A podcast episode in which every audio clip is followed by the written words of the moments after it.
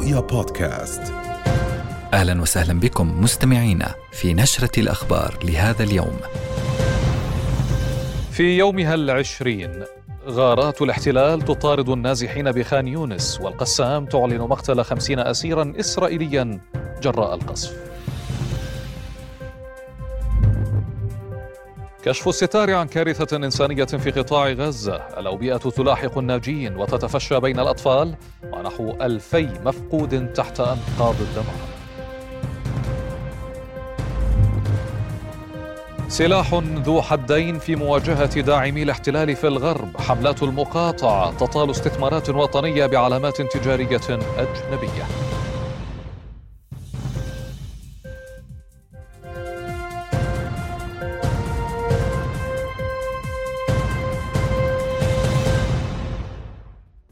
حياكم الله. في اليوم العشرين تواصل طائرات الاحتلال الإسرائيلي حربها الشاملة على قطاع غزة مستهدفة بغاراتها المكثفة عددا من المباني والتجمعات السكنية والمؤسسات الحكومية التي سويت بالأرض في سياسة وحشية ممنهجة لتسهيل عملية الدخول البري المرتقبة مع إعلان جيش الاحتلال توغله الليلة الماضية في القطاع. وردا على المجازر المرتكبة في القطاع المنكوب أطلقت المقاومة رشقة صاروخية ثقيلة صوب تل أبيب وضواحيها وبئر السبع ومستوطنات غلاف غزة. كما قصفت المقاومة قاعدة رعيم العسكرية الإسرائيلية برشقة صاروخية ودوت صفارات الإنذار في زكيم وأسدود والنقب الغربي. في المقابل قصفت مدفعية جيش الاحتلال بشكل جنوني على طول الشريط الحدودي شرق غزة من رفح جنوبا إلى بيت حانون شمالا. فيما شن الاحتلال غارات مكثفة على مناطق مختلفة من القطاع تركزت على مخيم خان يونس وحي زيتون وجامعة الأزهر بغزة. إلى ذلك أعلن أبو عبيدة الناطق باسم كتائب القسام عن مقتل خمسين أسيرا إسرائيليا نتيجة القصف المكثف والمجازر الإسرائيلية المتواصلة على قطاع غزة. بلغت حصيلة عدوان الاحتلال الإسرائيلي على قطاع غزة 7028 شهيدا منهم 2913 طفلا و1709 سيدات بالإضافة إلى نحو 18500 مصاب.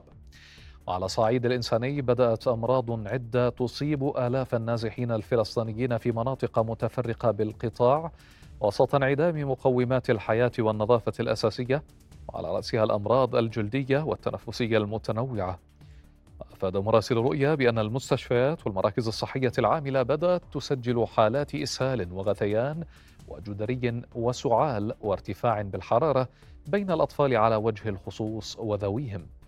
وقال المتحدث باسم وزارة الصحة في غزة إنهم رصدوا ما يزيد على ثلاثة آلاف مرض جلدي ومعد واكتشاف عشرات الإصابات بمرض الجدري المائي القابل للانتشار بشكل كبير بين النازحين.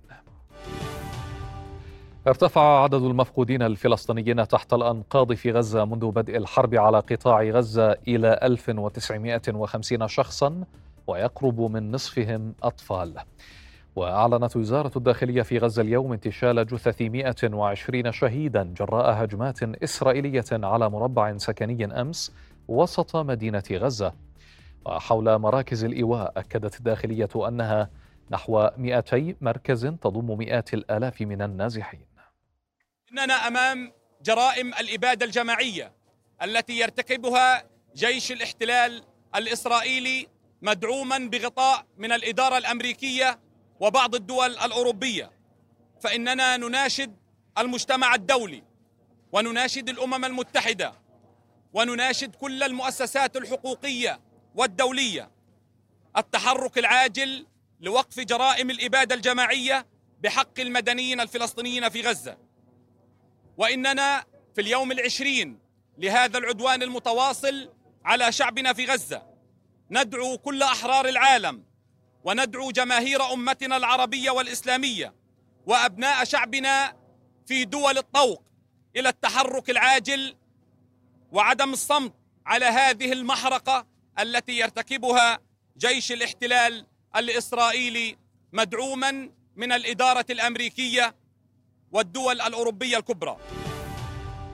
هذا وناشد المتحدث باسم وزارة الداخلية والأمن الوطني الفلسطيني إياد البزم العالم لوقف ما وصفه بالمحرقة في عدوان الاحتلال على غزة مطالبا الاحتلال بالكشف عن الأهداف العسكرية المستهدفة في القطاع يوميا. يا أبناء شعبنا الفلسطيني إننا في ظل هذا العدوان تواصل أجهزة وزارة الداخلية والأمن الوطني القيام بواجبها من أجل إسناد جبهتنا الداخلية حيث تقوم طواقم الشرطة الفلسطينية بتأمين مراكز الإيواء في كل محافظات قطاع غزة وتقديم الخدمة للنازحين فيها حيث بلغت مراكز الإيواء حتى هذه اللحظة 199 مركز إيواء موزعة على كل المحافظات تعمل. يعمل جهاز الشرطة من أجل ضمان استمرار تقديم الخدمة الأساسية للمواطنين النازحين في هذه المقار والقيام بتأمينها. وينضم إلينا الآن من قطاع غزة مراسلنا غازي العلول. أهلا بك غازي. يعني الصحة أعلنت يعني هناك أو قامت بنشر كشوفات بأسماء الشهداء. ضعنا بصورة ذلك. نعم تحية لك محمد. هذا أو هذه القائمة التي نشرتها وزارة الصحة الفلسطينية تأتي عقب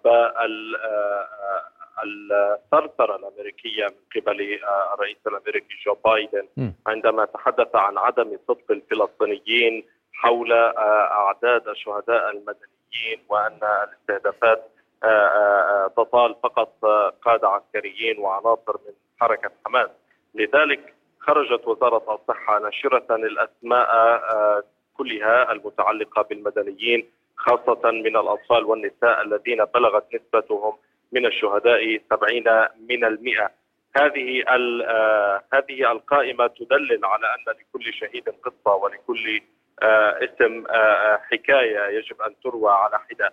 وأن أن هؤلاء ليسوا أرقاما بل هم بالفعل فلسطينيين لهم أحلام ولهم طموحات ولهم مستقبل. كان من المفترض أن يبنى دون احتلال ودون دون دماء تسال حتى هذه اللحظه، بالتالي خرجت لتفند كل الإدعاءات الأمريكية التي تحابي الإسرائيليين على الفلسطينيين وتقف بشكل واضح لا غبار فيه ضد الإنسانية وضد الفلسطينيين سواء كان طفلا أو امرأة أو رجلا كبيرا أو حتى مقاوما فلسطينيا يريد الدفاع عن ارضه، بالتالي هذه الأرقام وهذه التي أو أرقام الشهداء وأعداد الشهداء التي وصلت إلى أكثر من 7028 شهيدا تأتي بعد 20 يوما من استمرار القصف الذي لم يهدأ ابدا طوال هذه المدة. وخلال الساعات الماضية أيضا كان هناك استهدافات عنيفة حتى هذه اللحظة يسمع بين فينة وأخرى صوت المدفعية التي تستهدف خاصة المناطق الشرقية. من رفح حتى بيت حنون أي أن الشريط الشرقي كله مستهدف. الآن محمد أيضا كما ذكرت استهداف عنيف جدا محمد. هو بالقرب من مجمع نعم. ناصر الطبي حيث نتواجد. استهدف استهدفوا المجمع أم بالقرب من المجمع؟ بالقرب بالقرب من المجمع، هذا الأمر يتكرر منذ الصباح، هذه ربما رابع غارة تكون في محيط المجمع ناصر الطبي الذي نتواجد فيه. كان هناك استهدافا قبل نحو ثلاثة ساعات. من الآن لعائلة أبو آه شمالة وعلى إثرها ارتقى آه 13 شهيدا ووصل إلى المجمع أكثر من 30 مصابا جراء هذه الاستهدافات التي صالت منزلا أو مربعا سكنيا كاملا يضم عائلة أبو شمالة. أيضا هذا الاستهداف يبدو لي إلى الشرق من مدينة خان يونس بالقرب من مجمع ناصر الطبي و هنا بدأت حالة الفوضى المعتادة عقب كل استهداف يكون قريبا من المجمع والذي طبعا بكل تأكيد يضم عددا كبيرا من العائلات والنازحين. نتحدث عن أكثر من أربعين الفا من النازحين وصلوا إلى مجمع ناصر الطبي معتبرين أنه أكثر الأماكن امنا أين أين أين يقطنون هؤلاء الأربعين الفا؟ يعني نتكلم أربعين ألف شخص يعني هل هم بالساحة نعم. الخارجية؟ هل هم داخل الغرف الموجودة في هذا المجمع. هل يتسع لهذا العدد؟ عندما نتحدث عن أربعين ألفا أو يزيد فإننا نتحدث عن مدينة كاملة ربما محمد. وبالفعل هذا ما نشهده. هناك ينام في الساحة نصب خياما وينام فيها. بعضهم في مرافق المستشفى في الممرات. بعضهم وجد في حديقة في المستشفى متسعا ويجلس فيها مع عائلته منذ أكثر من 15 يوما. وهذا الحال أيضا لم يتوقف عند هذا الرقم بل تزداد أو يعني مع كل غارة تستهدف مربعا سكنيا تهرع العائلات إلى المجمع وتصل وتقتل فيه معتدلات اياه مكانا امنا ولكن على الرغم من ذلك فإن حالة الأمان الموجودة هنا تتبدد مع كل غارة تكون في محيط المستشفى. وهناك خشيه من أن يتكرر سيناريو الاستهداف المستشفيات كما حدث مع المستشفى العربي الاهلي المعمداني قبل نحو أسبوع من الآن. لذلك هم يأتون ويتوافدون إلى هذا المستشفى ويحاولون تدبر أمورهم باي طريقه كانت سواء من توفير الطعام أو من توفير المياه أو حتى من الذهاب إلى دورات المياه، هناك طوابير تقف على دورات المياه وبعض المتطوعين صنعوا حمامات ودورات مياه متنقلة ومؤقتة موجودة في حديقة المستشفى. وعلى الرغم من ذلك لا تكفي ابدا في هذا في هذه الظروف. أيضا الآن انطلقت سيارات الإسعاف من داخل المجمع باتجاه الاستهداف الذي وقع تقف أمام مبنى الاستقبال حوادث وطوارئ وهو المبنى الذي تصل إليه الإصابات مباشرة عقب كل استهداف. الآن ألحظ محمد أن الغبار بدأ يتناثر في المكان وهو ناجم عن الاستهداف القريب من المجمع وهذه الحالة التي نشهدها منذ أيام عندما يكون هناك استهداف قريب من المستشفى فإن الغبار ورائحة البارود تنتشر في المكان بالأمس اضطررنا للبس الكمامات لتفادي رائحة البارود القاتلة والمؤذية جدا. و يعني ملأت الأجواء. كذلك ال ال ال يعني الغبار ملأ الأجواء ولم نكن لم يكن باستطاعتنا تفادي هذه الروائح الكريهة الناجمة عن الصواريخ، طبيعة الصواريخ المستخدمة أو البراميل المتفجرة كما يقول خبراء عسكريين تحدث انفجارا في في مربع سكني كامل وهناك منازل وعمارات سكنية من أربع طوابق أو خمسة طوابق شقطت تحت الأرض نتيجة هذه الانفجارات. أي أننا نتحدث عن سقف العمارة أو سقف البناية السكنية الكبيرة بالتالي يصبح السقف بموازاة الأرض و الآن رائحة البارود ملأت المكان بالفعل. نعم. ولم محمد. نعم بالفعل بدات بدأ الغبار يتناثر في المكان ورائحه البارود الناجم هذا استهداف قريب جدا يعني من من المنطقة. سؤالي يعني بعجالة غازي يعني هناك حديث عن أوبئة وعن أمراض انتشرت نتيجة يعني تكدس الجثث تحت العمارات السكنية. كيف تصف هذا الوضع؟ يعني هل لاحظت شيئا من هذه الأمور؟ نعم بالفعل. يعني هنا نتيجة الاكتظاظ السكاني ونتيجة الاكتظاظ من النازحين وعدم توفر سبل النظافة. محمد هناك ناس يعني لم يستطيعوا الاستحمام منذ أسبوع أو أكثر بالنظر إلى الضغط الكبير على على دورات المياه والأماكن الانتفاع الصحي. بالتالي هذه الأمور وهذه الكارثة تنجم امراضا وبالفعل رصدنا أمراض جلدية عديدة في داخل المجمع هذا. والمجمع هو يمكن أقل الأماكن اكتظاظا بالسكان أو بالنازحين هناك مدارس تتبع للاونروا فيها العديد من العائلات التي تتشارك في فصل دراسي واحد. اي يعني نتحدث عن ست عائلات وأكثر يجلسون في يعني غرفة تقدر مساحتها مساحتها بثمانية ثمانية أمتار مربع. بالتالي هذا التكدس يخلق يخلق حالة من من الأمراض والأمراض المعدية طبعا والفيروسية ورصدنا بالفعل هناك أمراض كالجدري مثلا وأمراض أخرى كالإنفلونزا والعدوى التي تنتشر بين الأطفال.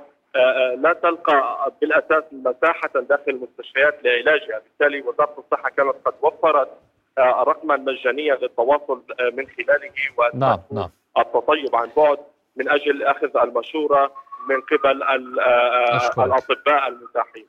غازي العلول مراسلنا من غزة كنت معنا. شكرا جزيلا لك. الوقود في غزة أزمة تعصف بقطاع الإسعافات إذ يعاني القطاع الصحي في غزة من شح كبير في السولار والبنزين وكذلك في المعدات الخاصة بسيارات الإسعاف خاصة مركبات الإسعاف ما يهدد بإخراجها عن العمل.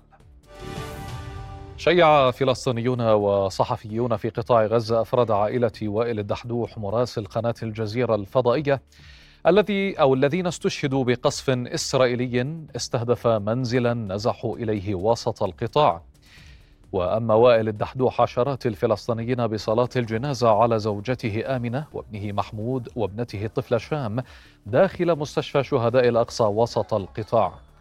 وشارك في الجنازة عشرات من الصحفيين زملاء الدحدوح من وسائل إعلام مختلفة وتلقى الدحدوح خبر استهداف المنزل الذي لجأت عائلته إليه عندما كان يغطي من مكتب الجزيرة غارات الاحتلال المتواصلة على غزة منذ تشرين الأول الجاري. هذا ويتعمد الاحتلال استهداف الطواقم الصحفية في عدوانه الهمجي إلا أنه لن يوقف مسيرتهم في توثيق جرائمه النازية المستمرة. بعدما اضطروا للفرار من غارات الاحتلال الإسرائيلي على مدينة غزة يغطي مئات الصحفيين الفلسطينيين الحرب مجازفين بحياتهم في ظروف مروعة كارثية. خيام نصبت في باحات المستشفيات لتشكل قاعة التحرير نهارا ومأوى ليله ذلك إن وفر لهم صوت القنابل هدوءا ليغمضوا أعينهم. أكثر من أسبوعين إلا في خان يونس. مستشفى ناصر بنشتغل بنغطي من هون. بنام في المستشفى بنام في السيارة أيوة. آه، أغراضنا. آه، بنحاول نبحث عن حمام في كل وقت. ما باكل ما بشرب إلا الحد القليل جدا عشان ما أضطر إني أروح دورة المياه. بنصحى على صوت البكاء وعويل الأهالي على أولادهم. آه، بنتعرض طبعا لقصف يعني إحنا أكثر من مرة هون في منطقتنا نغادر كاميراتنا وما نقدرش نطلع في رسائلنا لأنه القصف حوالينا في كل مكان. يعمل صحفيون لوسائل إعلام محلية وآخرون لدى الصحافة الدولية لكنهم يعيشون المعاناة ذاتها لأداء عملهم رغم انقطاع التيار الكهربائي والإنترنت في ظل الحصار المطبق. أكثر من عشرين صحفيا استشهدوا في غزة منذ بدء الهجوم الدامي وغير المسبوق الذي تشنه قوات الاحتلال على القطاع المنكوب ليجبرهم القصف الكثيف الذي دمر أبراجا عدة. تضم مكاتب مؤسسات ووكالات إعلامية فلسطينية ودولية إلى المغادرة مع فرقهم إلى الجنوب. رغم أن ضربات الاحتلال لا توفر أي منطقة ولا تستثني أحدا حيث يستقر المئات منهم في مدينة خان يونس بخيم في باحة مستشفى ناصر. عنف الغارات في كافة المناطق آه، لم يستثني أحد وعمليا هناك عدد من الصحفيون لاقوا حتفهم في هذه الغارات الإسرائيلية على كافة المناطق. الاحتلال يرتكب جرائم حرب استهدفت المدنيين والصحفيين فضلا عن فقدان مكاتبهم ومنازلهم وأفراد أسرهم. وما هو إلا سجل طويل من القتل الممنهج لإسكات الصحافة وإخفاء الحقيقة لتمر كل هذه الجرائم بصمت وبعيدا عن أنظار العالم بلا محاسبة لجناتها. وتنضم إلينا من رام الله مراسلتنا أسيل سليمان ومن نابلس مراسلنا حافظ أبو صبرة وأبدأ معك أسيل. ما زالت حصيلة الشهداء والاعتقالات بارتفاع في الضفه الغربية جراء المواجهات مع قوات الاحتلال منذ السابع من أكتوبر ولغاية الآن. اخبرينا عن آخر التطورات في هذه الليلة ويوم الغد يعني سيكون يوم جمعة عشية جمعة الغضب. نعم منذ صباح اليوم والساعات الأولى من الصباح اندلعت مواجهات بين قوات الاحتلال والشبان في مخيم الجلزون شمال رام الله أحد مخيمات اللاجئين في الضفة الغربية. طبعا جنود الاحتلال كانوا قد قدموا لإغلاق فتحة في الجدار يدعون أنها مدخل للشبان لإلقاء الحجارة تجاه المستوطنات الواقعة خلف الجدار مباشرة. اندلعت هذه المواجهات وأصاب جنود الاحتلال طفلين. الأول آه، أسيد أحمدات يبلغ من العمر 17 عاما برصاصة حية في الصدر والآخر أصيب برصاصة حية آه، هو الآخر والآن يقبع في المستشفى بإصابة خطيرة. باستشهاد الطفل آه، فتى آه، أسيد أحمدات يرتفع عدد الشهداء في الضفة الغربية منذ السابع من أكتوبر إلى 105 شهداء و313 شهيدا منذ بداية العام. طبعا هناك العديد من الإصابات آه، الخطيرة ما تزال تقبع في المستشفيات وتتلقى العلاج طبعا كلها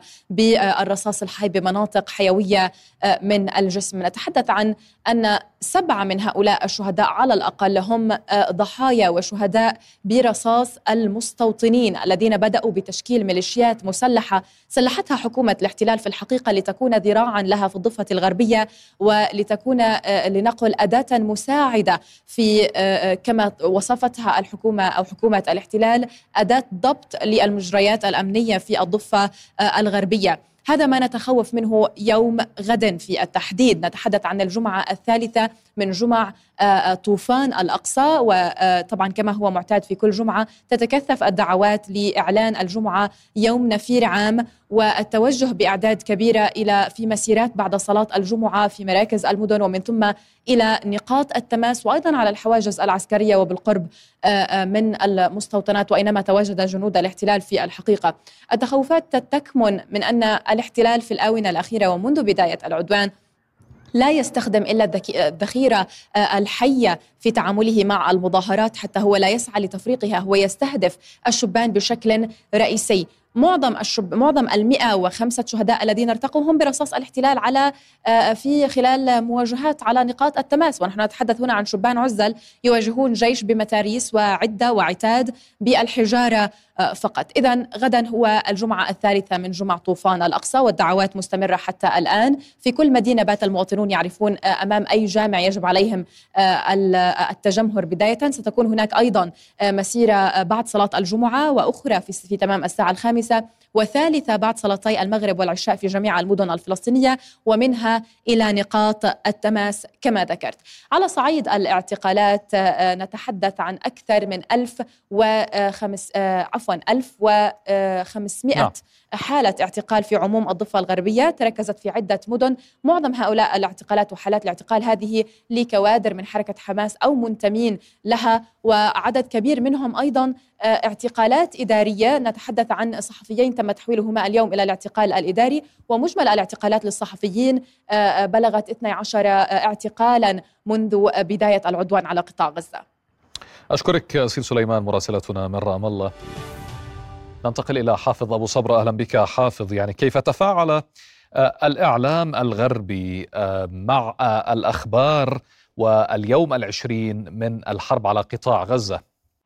نعم محمد يعني في عدة سياقات تأتي اهتمامات الإعلام العبري وتحليلاته السياسية والعسكرية في ظل استمرار هذا العدوان على قطاع غزة وما يسميه هو بالحرب السيوف الحديدية التي يشب من خلالها هذا العدوان على قطاع غزة ويقول بأنه يهدف للتخلص من حركة حماس بشكل كامل. خطاب نتنياهو الليلة الماضية واحد من أبرز المواضيع التي شغلت الإعلام العبري سيما في ظل هجوم كبير عليه وأنه ظل آه، آه، يعني آه، طلب من الجميع أن ينتظر خطابه المهم وخرج دون أن يضيف أي جديد في سياق هذه الاختلافات داخل المستويين السياسي والعسكري فيما يتعلق ببدء الحملة العسكرية البرية على قطاع غزة وفي ظل أنه الإعلام العبري يتحدث عن أن الشغف العسكري الإسرائيلي والسياسي الإسرائيلي والأمريكي فيما يتعلق بهذه الحملة بدأ يخفت قليلا في ظل ارتفاع أصوات آه، ومصادر خاصة عسكرية وسياسية تتحدث عن مفاوضات غير مباشرة فيما يتعلق بالوصول لصفقة لتبادل الأسرى إنسانية يتم من خلالها الإفراج عن الأسرى المدنيين لدى المقاومة الفلسطينية في مقابل إفراج قوات الاحتلال عن الأسيرات والأسرى القصر داخل سجون الاحتلال وما يتعلق يتعلق بالسياق الإنساني في قطاع غزة من فتح جسر للإمدادات الإنسانية والمساعدات عبر الأراضي المصرية ثم معبر رفح صوب القطاع وما يتعلق بدخول الوقود والإمدادات الطبية وما إلى ذلك من هدنة إنسانية مؤقتة.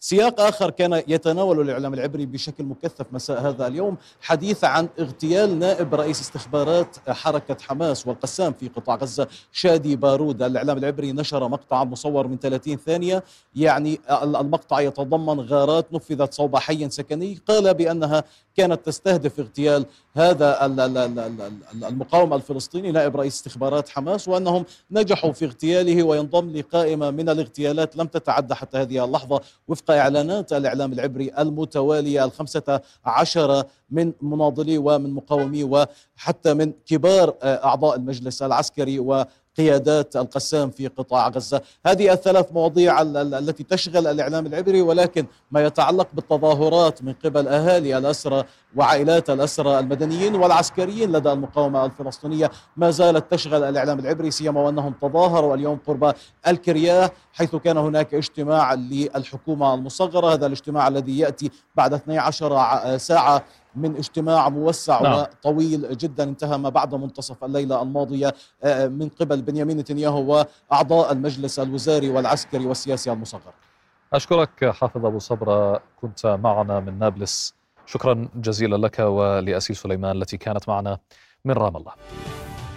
ندد مشاركون في وقفة شعبية بمحافظة نابلس بجرائم الاحتلال الإسرائيلي في قطاع غزة وطالبوا المجتمع الدولي والمنظمات الحقوقية بالتدخل الفوري لوقف العدوان والتدمير الممنهج في القطاع وإدخال المساعدات الإنسانية والدواء والوقود. ورفع المشاركون العلم الفلسطيني والشعارات المنددة بالعدوان والمجازر التي يرتكبها الاحتلال واستنكروا الصمت الدولي المطبق تجاه آلة الحرب الإسرائيلية التي ترتكب المذابح بحق الامنين العزل في بيوتهم.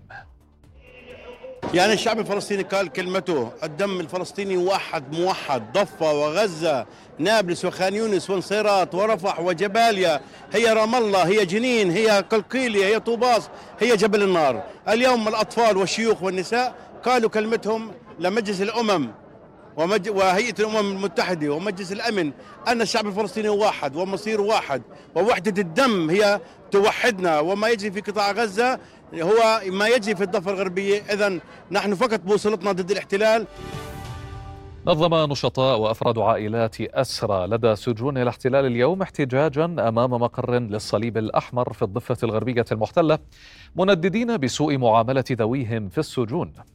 وأغلق المحتجون بسلاسل حديدية المكتب في بلدة البيرة لساعتين قبل أن يعيدوا نزع السلاسل منتقدين صمت الصليب الأحمر إزاء ما يتعرض له الأسرى في سجون الاحتلال من تعذيب وتنكيل بهم وبخاصة بعد استشهاد أسيرين عقب اعتقالهما خلال الأيام الماضية.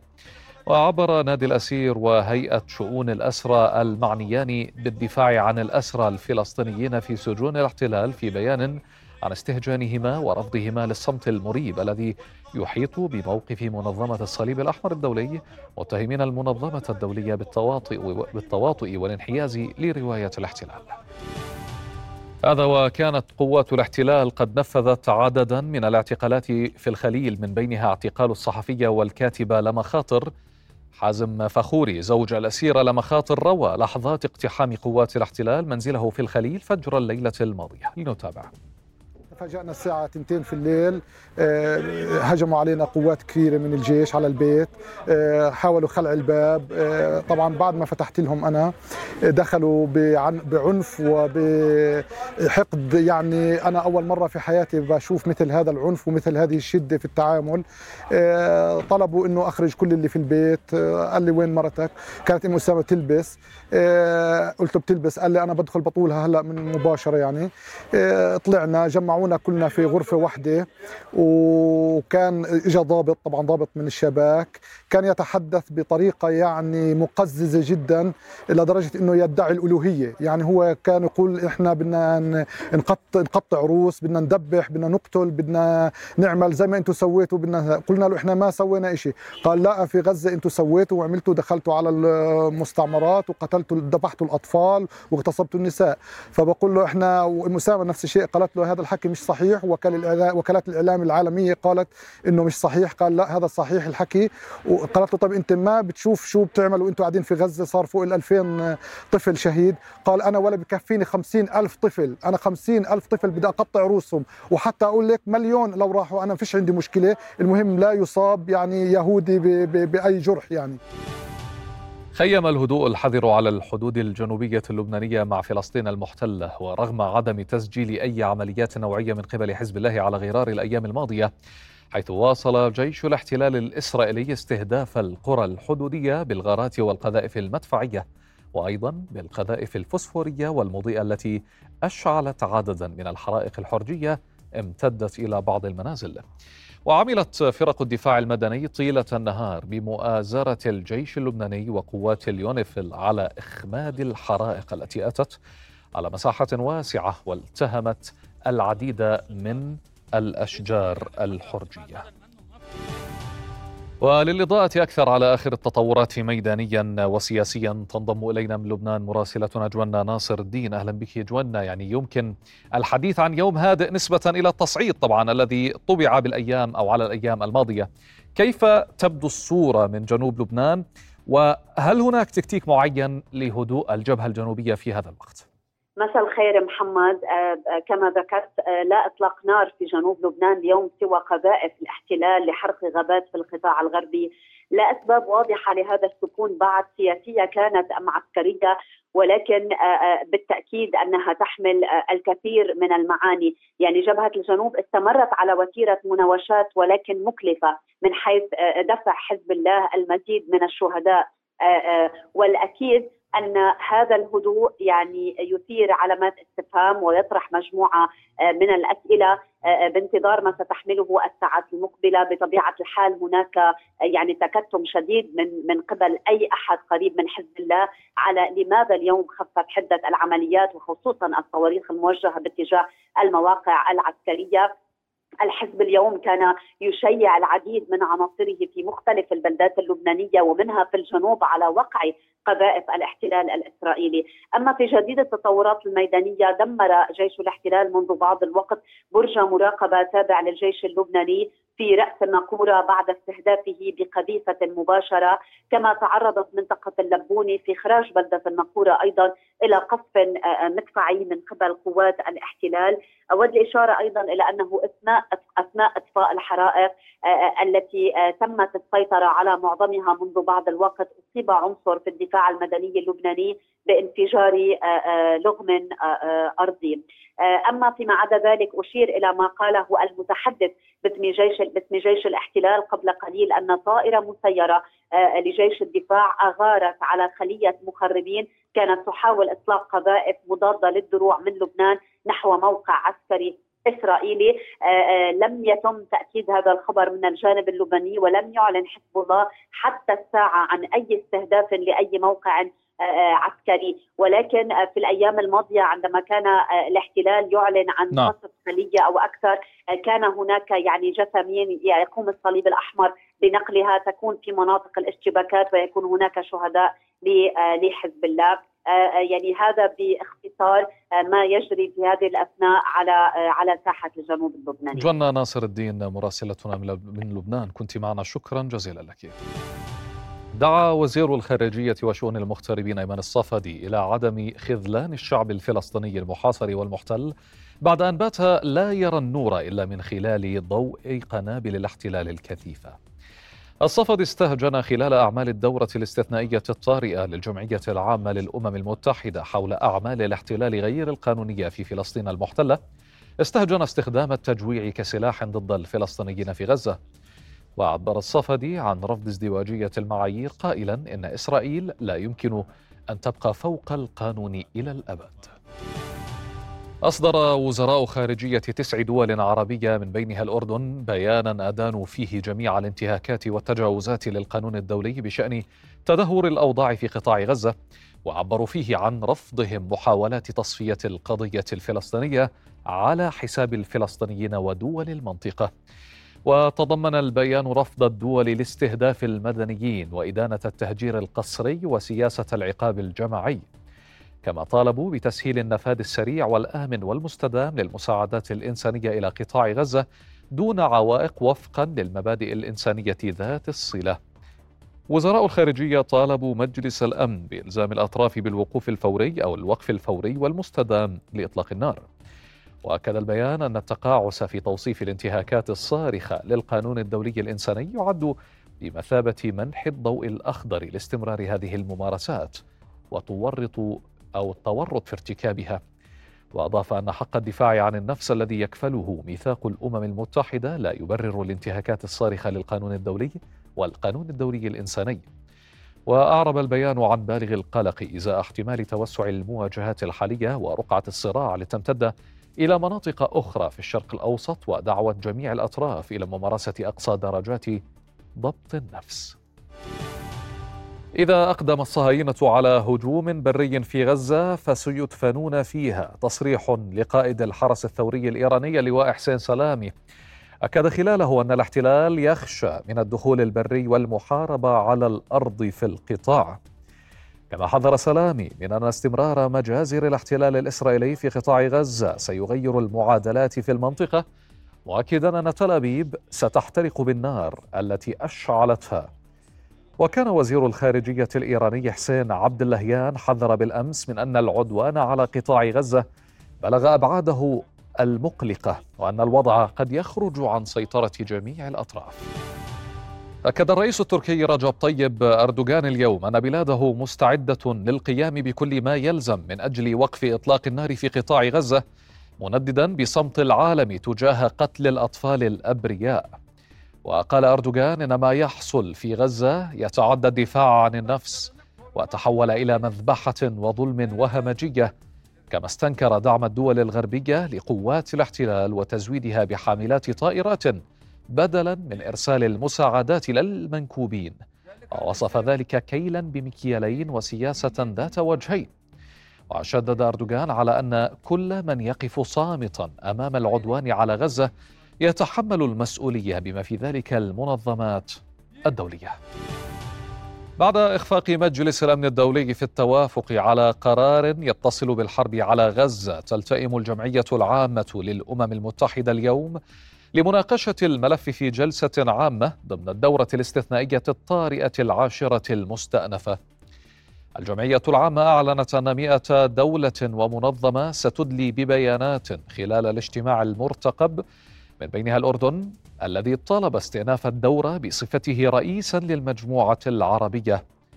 إلى ذلك قدم الأردن نيابة عن المجموعة العربية مشروع قرار يدعو إلى وقف فوري لإطلاق النار ووصول المساعدات الإنسانية دون عوائق كما يتضمن إلغاء أمر الإخلاء الصادر في الثالث عشر من تشرين الأول الحالي ويرفض بشدة أي محاولات لنقل السكان المدنيين الفلسطينيين قسرا وإلى آخر الأخبار الاقتصادية مع حمدان عايش. مساء الخير حمدان. مساء الخير محمد.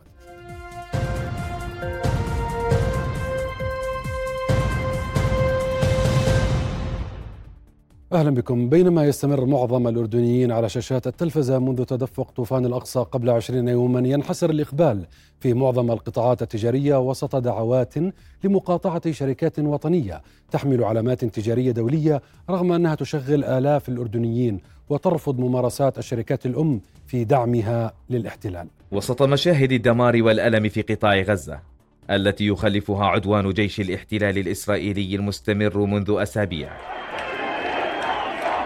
أصوات الشعوب العربية تعالت مطالبة بمقاطعة منتجات شركات غربية داعمة للاحتلال وحرمانه من أموال يستخدمها في تمويل سلاح قتل الفلسطينيين مؤكدين أن الحروب لا تدار فقط بالسلاح.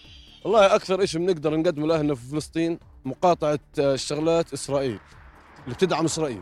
يعني هذا هذا أكثر شيء إحنا بنقدر نسويه. مقاطعتنا للمنتجات الأمريكية واللي واللي بتدعم الكيان الصهيوني. منصات التواصل الاجتماعي غصت بدعوات لمقاطعة شركات في الأردن مالكة لعلامات تجارية أجنبية من خلال عقود امتياز تجارية مقابل نسبة من الأرباح لا تتعدى الواحدة في المئة. والسبب دعم الشركة الأم للاحتلال مما خلق جدالا داخل الأوساط الاقتصادية المحلية. إذا كانت الشركة الأم اللي مقرها في إحدى الدول الراع الداعمه للكيان آه، أمريكا أو الاتحاد الأوروبي. إذا كانت الشركة الأم فعلا أعلنت دعم لإسرائيل وتو وتوجه الأموال باتجاه إسرائيل فهي طبعا واجب مقاطعتها لأنها يعني تأخذ جزء من الإيراد. لكن في كثير من الحالات لا مش هيك. الشركة الأم لا تدعم. هي قرار وكيل. يعني يعني بعض أحد آه، الشركات المطاعم في دولة الاحتلال أعطت وجبات للجنود الإسرائيليين. هذا قرار الوكيل هناك وليس قد لا يكون قرار الشركة الأم. فإحنا بنكون نميز. شركات أردنية لمست تراجعا في مبيعاتها.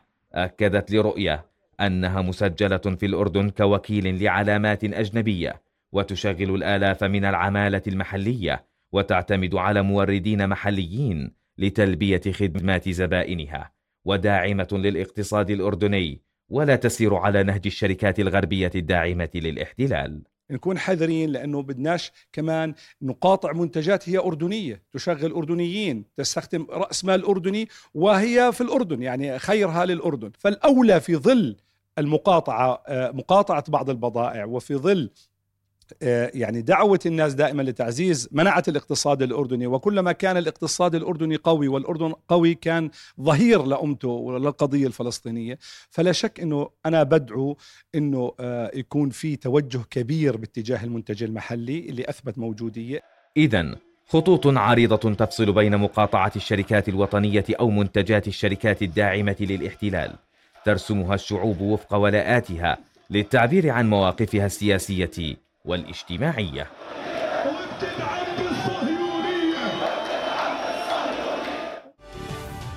للحديث أكثر عن حملات مقاطعة شركات في الغرب داعمة للاحتلال الإسرائيلي مقابل مالكي علامات تجارية في الوطن متضامنين مع الفلسطينيين ومساندين لحقوقهم. ينضم إلينا الاقتصادي والوزير الأسبق سامر الطويل عبر الهاتف. أهلا بك سيدي. أهلا وسهلا. هناك حملات مقاطعة منتشرة في العالم العربي لمنتجات شركات تدعم الاحتلال. هل هذه الشركات وجود صريح في الأردن بشكل خاص؟ آه، يعني آه، أولا آه، موضوع المقاطعة هو قرار وطني وشعبي وهو قرار مبرر في ظل ما نشهده من أحداث وتمارسه معظم شعوب العالم. يعني موضوع المقاطعة موضوع مشروع وقرار شعبي. ولكن أعتقد أن هنالك أحيانا يتم خلط آه، بين الأمور. آه، ممكن بعض المنافسين يستخدم وسائل الإعلام لنشر إشاعات حول منافسيهم. أحيانا بعض الشركات تقاطع وهي لا علاقة لها بالموضوع. أعتقد أن هنالك ضرورة لتوعية الشعوب العربية التي تمارس مثل هذه المقاطعة. حول آه، من يستحق المقاطعة ومن لا يستحق المقاطعة. آه، الكثير من الشركات تمارس نشاطات في الدول العربية وهي مملوكة لعرب وتوظف عرب وتخدم الاقتصادات الوطنية في كل آه، الدول العربية وترتبط بعلاقات مع شركات متعددة الجنسيات قد لا يكون قرار دعم إسرائيل أو عدم دعم إسرائيل هو هو هذا يعني هذا سيدي الشق الثاني هو البعد الآخر للمقاطعة. هو اقتصادي وباتت شركات أردنية تلمس تراجعا في حجم مبيعاتها رغم تأكيدها بأنها شركات محلية ولا تسير على نهج الشركات الغربية الداعمة للاحتلال، هل تتفق مع ذلك؟ وكيف يجب التصرف؟ يعني آه، بالتأكيد. ولكن كيف تستطيع أن توصل المعلومة إلى كل مواطن حول ماهيه علاقة الشركات متعددة الجنسيات ببعضها البعض، يعني أنا كمواطن قررت أقاطع السلعه الفلانية لأني سمعت أنها آه، تدعم إسرائيل، ولكن هل ما سمعته صحيح أو لا ضمن فوضى الإعلام ومواقع التواصل الاجتماعي وما يجري من ترويج آه، للإشاعة وإلى آخره، واليوم يعني الذكاء الاصطناعي بيطلع لك صور مثل ما بدك. بيطلع لك صورة إنه هذول بدعموا هذول وهذول ما بدعموا هذول. أنا أرى أن هنالك دور كبير على وسائل الإعلام وعلى الشركات المتضرره طيب ولكن سيدي يعني هناك من يقول بأن مثلا شركة معينة أو سلعة معينة هي السلعه الأم تدعم الاحتلال. فنحن عندما نقوم بشراء من من هذه السلعة هنا محليا بتدفع ضريبة فبالتالي بتم دعم الاحتلال بطريقة آه، آه، بعيدة إلى نوع ما. ما تصرف؟ يعني يعني هنالك دعم هنالك شركات تدعم بشكل مباشر وصريح ومعروف. هذه الشركات من السهولة أن تقرر أن تقاطعها أو لا تقاطعها. ولكن على سبيل المثال آه، سلسلة آه، ألبسة أو مطاعم أو خدمات أو آه، آيفون أو أي أي منتج موجود بالأردن بالتأكيد هنالك وكيل وهنالك صاحب امتياز وهنالك موظفين وهنالك ضرائب وهنالك ناس مأجرينه الموقع اللي هو فيه مستفيدين. يعني الضرر ربما يكون غالبية الضرر في بعض الحالات على الأردن وليس أو على أي الدولة المقاطعة وليس على الشركة التي مقاطعة وليس على الشركة الأم. بالضبط. و يعني الأمر الآخر حجم ما هو حجم دولة مثل الأردن من مجموع مبيعات شركة متعددة الجنسيات تعمل بالتريليونات ممكن سيدي يعني تكون المقاطعة بشكل بشكل شرق أوسطي بشكل عربي. قد تكون لا تذكر بينما الحصة الأكبر للوكيل المحلي لهذه الشركة. نعم. هذا الموضوع بحاجة إلى توعية. نعم. قرار المقاطعة قرار مشروع وصحيح ويعبر عن نبض الشارع العربي ولكن ممارسة نعم. هذه المقاطعة أنا أرى أن هنالك ضرورة لتوعية وهنالك نعم. ضرورة لقيام الشركات التي نعم سيدي وصلت الصورة. أنت وصلت الصورة سيدي. أنت تدعو للتوعية في هذا الموضوع تحديدا. بالتأكيد بعدم الإضرار بالاقتصاد نعم الوطني نعم. على الاقتصاد الوزير الأسبق سامر الطويل كنت معنا عبر الهاتف. شكرا جزيلا لك. أعلنت جمعية مستثمري مدينة الحسن الصناعية عن بدء حملة تبرعات لصالح قطاع غزة وتوفير المساعدات الغذائية من خلال الصندوق الأردني الهاشمي. الحملة يشارك فيها رجال أعمال وأصحاب المصانع في إربد والرمثة بهدف مد يد العون والوقوف إلى جانب أهل قطاع غزة وكل فلسطين في مواجهة العدوان الذي يشنه العدو الصهيوني على المدنيين في القطاع. مبادرتنا اليوم اجتماعنا بجمعية المستثمرين مدينة الحسن الصناعية وساهم فيها عدد كبير من الإخوان المستثمرين اللي غير الصناعيين في داخل المدينة. المبادرة اليوم بتحكي أنه إحنا نقدم لإخواننا في غزة آه، مجموعة من المنتجات الصناعية اللي تصنعها. وتحديدا خلينا نحكي أو الأغلب الجزء الأكبر منها هي الألبسة. آه كلياتنا بنعرف إنه إحنا هذا الدور اللي إحنا بنقدر نقدمه اللي هو الدور المعنوي. إلى هنا نصل لنهاية أخبار الاقتصاد المتعلقة بعدوان كيان الاحتلال على قطاع غزة المنكوب. عودة إليك محمد. شكرا حمدان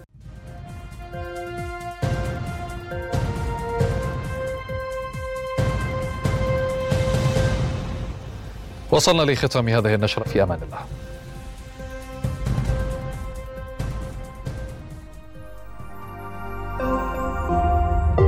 رؤيا بودكاست.